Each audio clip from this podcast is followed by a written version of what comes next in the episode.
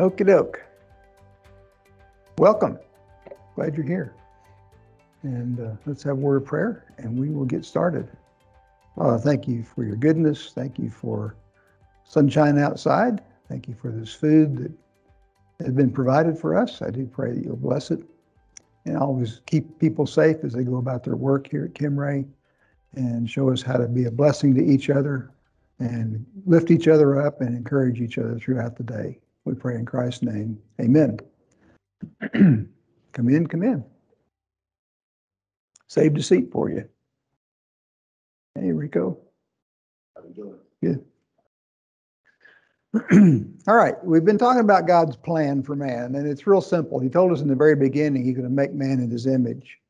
Well, there's been some problems along the way, not that God caused, but one of the ways I like to think about it, um, if we're going to be, we'll never be God, okay?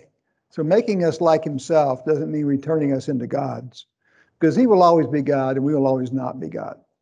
But what he's doing is he's developing in us um, beings that have the ability to display what God is like, um, to be loving and kind, to be honest and faithful, and those kind of things. Now, God is that way all by himself. He doesn't need anybody to make him that way or help him be that way. He just is. Um, we, on the other hand, need help. Uh, we were never intended to live apart from God. Uh, that'd be like you make a car run on gasoline and you work real hard at getting it to not need gasoline ever again. Well, that'd be cool, but it just won't work because it was made and created dependent on gasoline or diesel, whatever it runs on. Electricity nowadays, right? Some of them. It's, it, it's dependent upon a power source. Well, man is like that. We're dependent upon God. Um, he didn't create beings to be independent from Him. Um, he created us to be dependent. It's a simple statement. Well, He knew that in order for that to be in reality a true thing that He does and accomplishes, He had to give us certain things that were inherently um, risky and one of those, and it's a real hotly debated item between some churches and denominations, does man have the ability to choose or not? Is there a free will or not? I'm of the opinion we do have the ability to choose. I can make choices. What I can't do is choose the consequences of my choices. I can't choose to do, you know, whatever I want to and pick from a menu of, of consequences. Okay, I want to reject God and go to heaven. Well, that doesn't work. you know, I want to uh, be mean to everybody around me and everybody love me. Well, that doesn't work either. You know, there's there's there's certain consequences that go with choices. So he gave man choices like don't eat from this tree. But he didn't tell them they that it was impossible for them to eat from the tree. They had a choice to eat from that certain tree or not, and they chose to do it. And the root of that choice was lack of trust in God, lack of faith. They didn't believe what he said. You know, Eve said, Well, the serpent deceived me. You know, she chose to believe what the serpent said rather than what God said. Okay, so that's still the same thing. It's it's a choice to trust. It said, for instance, when she looked at the tree, she saw that it was good for food, a delight to the eyes and desirable to make man wise.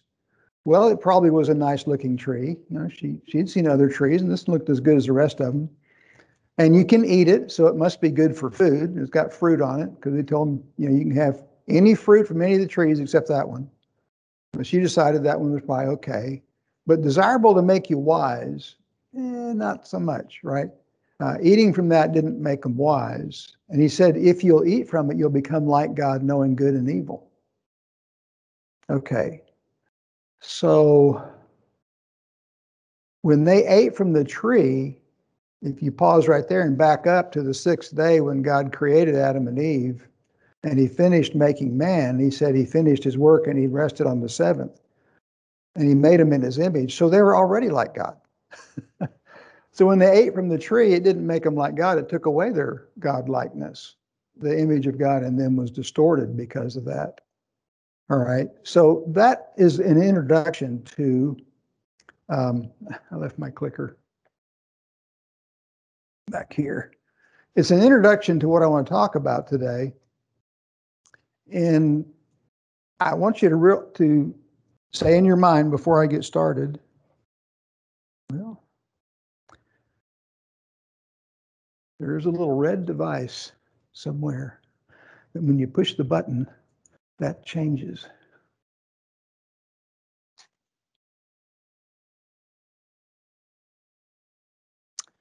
Anyway, what we're going to talk about today is sin.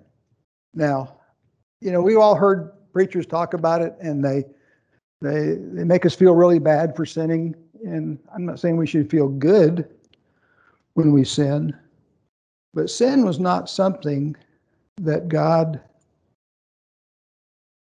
was unaware was coming our way. He knew. I bet he even knows where the red thing is, but I can't find it. um,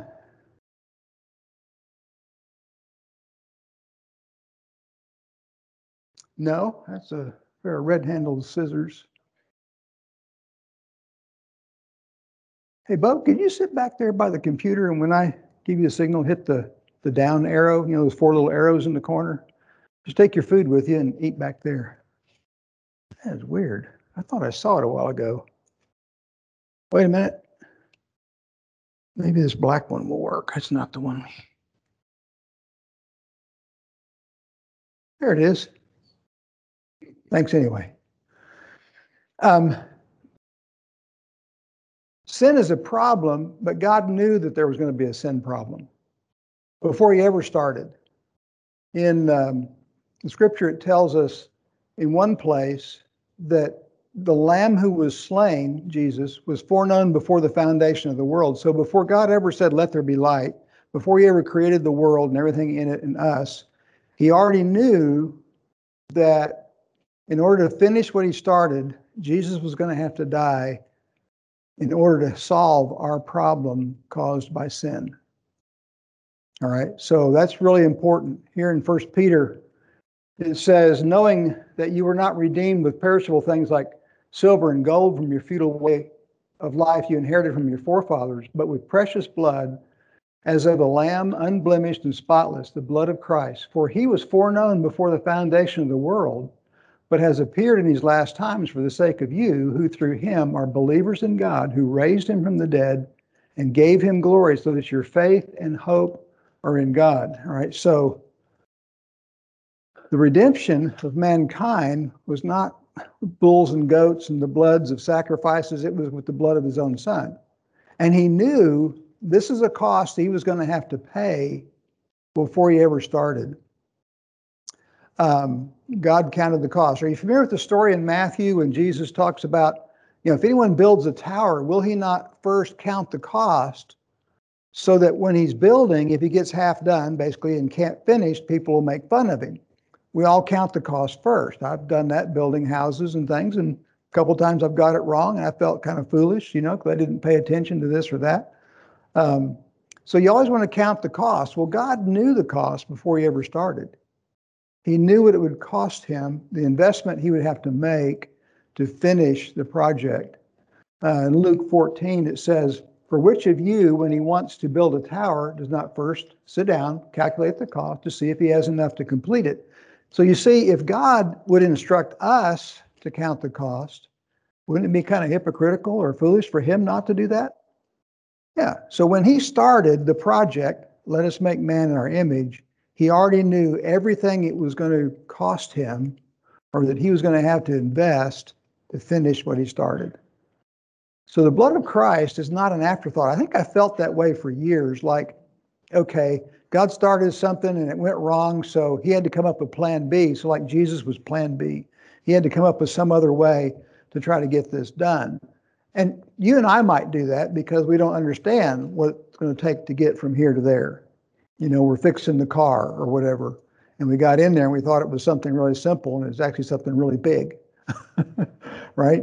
Um, and we didn't know what it was going to cost us, you know. But that's not God. He always knew ahead of time what it was going to cost for him to complete it, and that tells me that if sin wasn't an immovable object to God, it's not to us. Now, we can't deal with it ourselves. Um, for instance, one place it says, By works of the law shall no flesh be justified in his sight. Another place it says, For if a law could have been written that would have made man righteous, then Christ died needlessly. If there was actually some rule we could keep that would have made us right before God, or some group of rules, then Christ didn't need to die. But the deal is, there was no set of rules, not even the Mosaic law could make you righteous before God. Like I said, by works of the law shall no flesh be justified in his sight. You know, I've talked in the past, you know, I got some new people here. I'll remind y'all of what I said about, you know, if I thought about the law, it's like lights, you know, if they turn the lights out and I had a dirty shirt on, you wouldn't know it, and I wouldn't know it. But if we turn the lights on and all of a sudden all that dirt shows up, okay, well, that's what the law did. Man was not clean before God. But we have a we have a way of kind of convincing ourselves I'm as good as the next guy, right? You know, when I get to heaven, God's going to weigh my good works against my bad works, and I think my good works will outweigh my bad works. Well, the only thing He's looking for is perfection, the complete absence of bad works. Well, if that's what He's looking for, all of us are busted. So what happened was when He sent Jesus to die, when we accept him, receive him, there's a lot of words in the Bible, believe in him, that talk about this thing that happens. What happens is he makes an exchange with us. Our sin went to the cross with him, and he gives us his righteousness as a gift. Um, Philippians 3 said, Paul says, I gave up whatever I thought was gain to me because of the surpassing value of knowing Christ Jesus, my Lord. Indeed, I've suffered the loss of all things in order that I might gain Christ and be found in him, not having a righteousness of my own derived from the law, but the righteousness from God, which comes on the basis of faith. So Paul gave up, and he was the Pharisee of Pharisees, as to the law blameless. He, you couldn't point at anything and say, You broke the law right there. But he realized he had to give all that up because our righteousness is as filthy rags and trade that for something else the righteousness that comes from God on the basis of faith. And as a good Jew, he should have known this because what did it say about Abraham, the father of the nation? Abraham believed God, and it was reckoned or counted, accredited, considered to be true about him that he was righteous. Not on the basis of works, he just believed God. Now, he did some things that displayed the fact that he believed God, but those were the result of believing, not the cause of believing. They were the result of being accepted by God by faith, not the cause of being accepted by God by faith. All right, so God knew what was going to happen. He knew we'd blow it. He already had a plan before he ever started. That'd be like Hugh if we decided, let's drive from here to Washington, D.C. And somehow or other, we knew ahead of time we're going to have a flat tire somewhere around Nashville. But you know what we'd do? Make sure we had a spare we would provide a good spare tire before we ever left.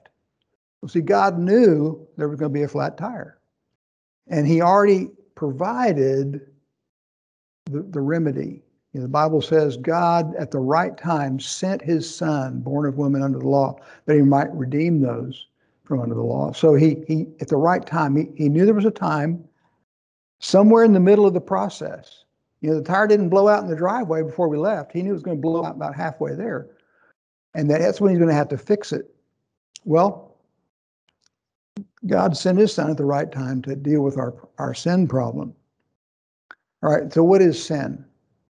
It's really simple it's faithlessness. It's just simply not trusting God. What does it say in the scripture? Whatever does not proceed from faith is sin. So I could do rigid, religious looking stuff, even Bible looking stuff, like Paul was doing.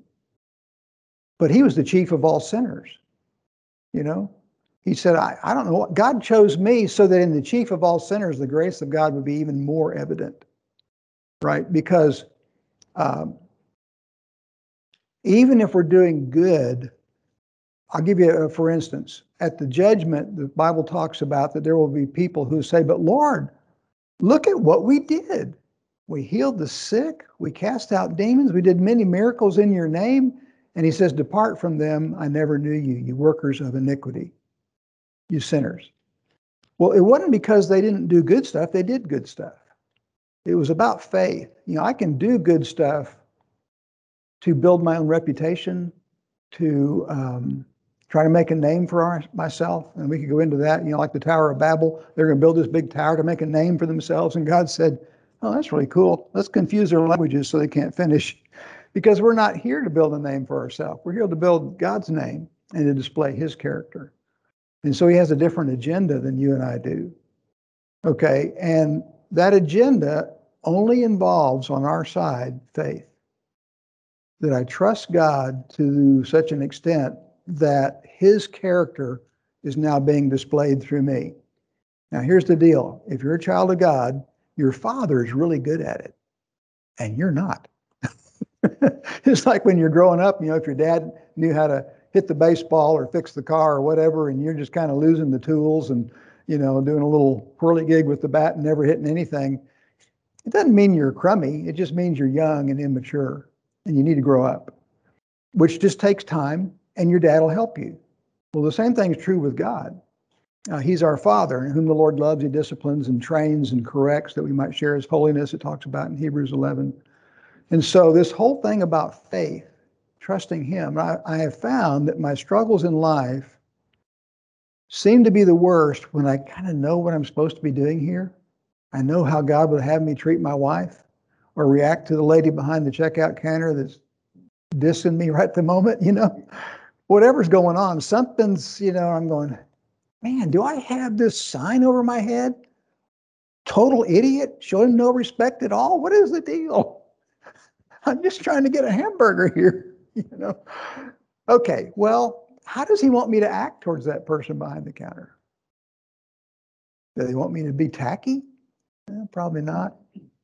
Maybe kind. Oh, be kind to your enemies. You know, pray for those you know, maybe she's having a bad day, and I just happened to walk in on that moment when she just found out that, you know, her baby's at school and sick, and she didn't know how to get there to pick it up because she's supposed to be at work, and the boss won't let her off, and she's just, and I just happen to be the one who catches the, the blowback from that moment in her life.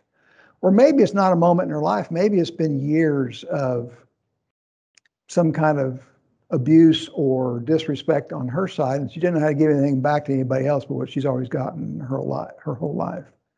You know, Jesus encountered people who had varied backgrounds, major difficulties, and he showed them kindness, forgiveness, yeah, instruction. You know, when the woman was caught in adultery, he said, I don't condemn you, but don't do that anymore. You know, he just gave her some instructions. Uh, did, was he naive to believe that she'd never be tempted again? Well, no. I doubt that, you know, but he he gave her an encouragement, you know, in that moment. So, a scripture to go with this, uh, or just some ideas.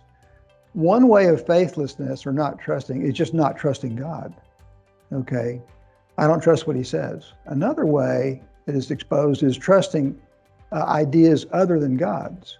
So I trust God and this guy over here, or this idea over here. And sometimes I find myself weighing God's ideas against the world's ideas. Guess which one tends to make more sense? the world. I've been living in the world all my life, and God's ideas are kind of weird. you know, love your enemies, you know, give away, you know, what you have, even if you don't have enough, and I'll take care of you. And okay, so I'm okay, so I, I think I'll trust what feels right to me. Well, that always gets me in trouble one way or another. It never really works out. Uh, sin is not necessary, but God knew it was coming, so He prepared for it. And I'm really kind of running out of time here, but real quickly, I want to say this. You know, we're aware that there's problems in our lives and other people's lives around us. Um, but God knows the end from the beginning, it says right here. Um, he declares the end from the beginning, from ancient times, things that have not been done. So he knows ahead of time this stuff's coming. Right? So it's not taking him by surprise. In fact, he grabs a hold of that and uses it for our good. That's Romans 8 28. And 830 says, He also predestined us to be ju- to be made in his image, and whom he predestined, he called, justified, and glorified.